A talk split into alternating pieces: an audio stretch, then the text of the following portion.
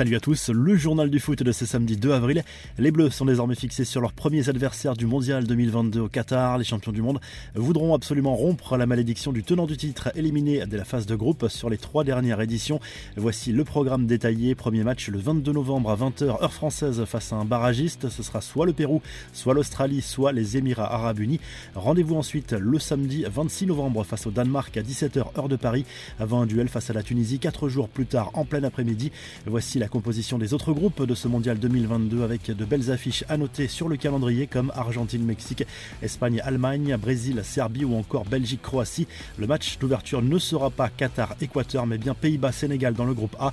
La mascotte de la compétition a également été dévoilée lors de cette cérémonie. Elle a la particularité de ne pas avoir de pied. Elle se prénomme Laïb, qui signifie joueur super qualité en arabe. On connaît également le camp de base des Bleus au Qatar. Il s'agit du Al Messila Resort de Doha, un établissement 5 étoiles situé à 6 km du centre de la capitale. L'hôtel est équipé de suites luxueuses et de plusieurs piscines.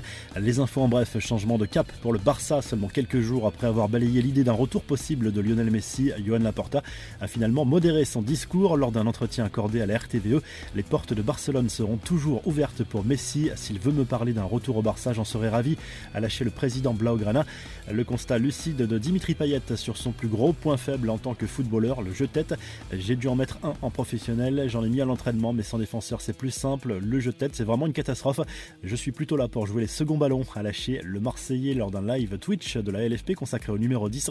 Enfin, le nouveau tatouage de Lionel Messi consacré à la dernière obsession de l'international argentin, le mondial au Qatar, qui sera sans doute son dernier.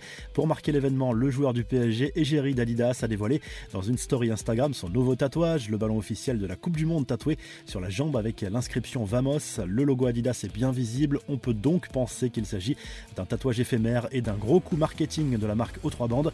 La revue de presse, le journal L'équipe revient en grande partie sur le tirage au sort du mondial 2022, plutôt favorable aux Bleus d'après le quotidien sportif, mais prudence. Le journal se penche également sur la 30e journée de Ligue 1. Marseille joue à Saint-Etienne ce samedi. Grosse affiche également entre Nice et Rennes dans la course à la Ligue des Champions.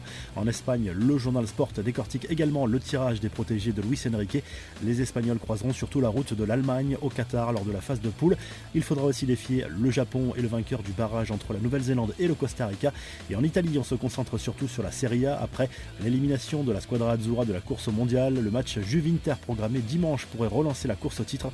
Naples jouera à Bergame, l'AC Milan recevra Bologne lundi. Si le journal du foot vous a plu, n'hésitez pas à liker, à vous abonner pour nous retrouver très vite pour un nouveau journal du foot.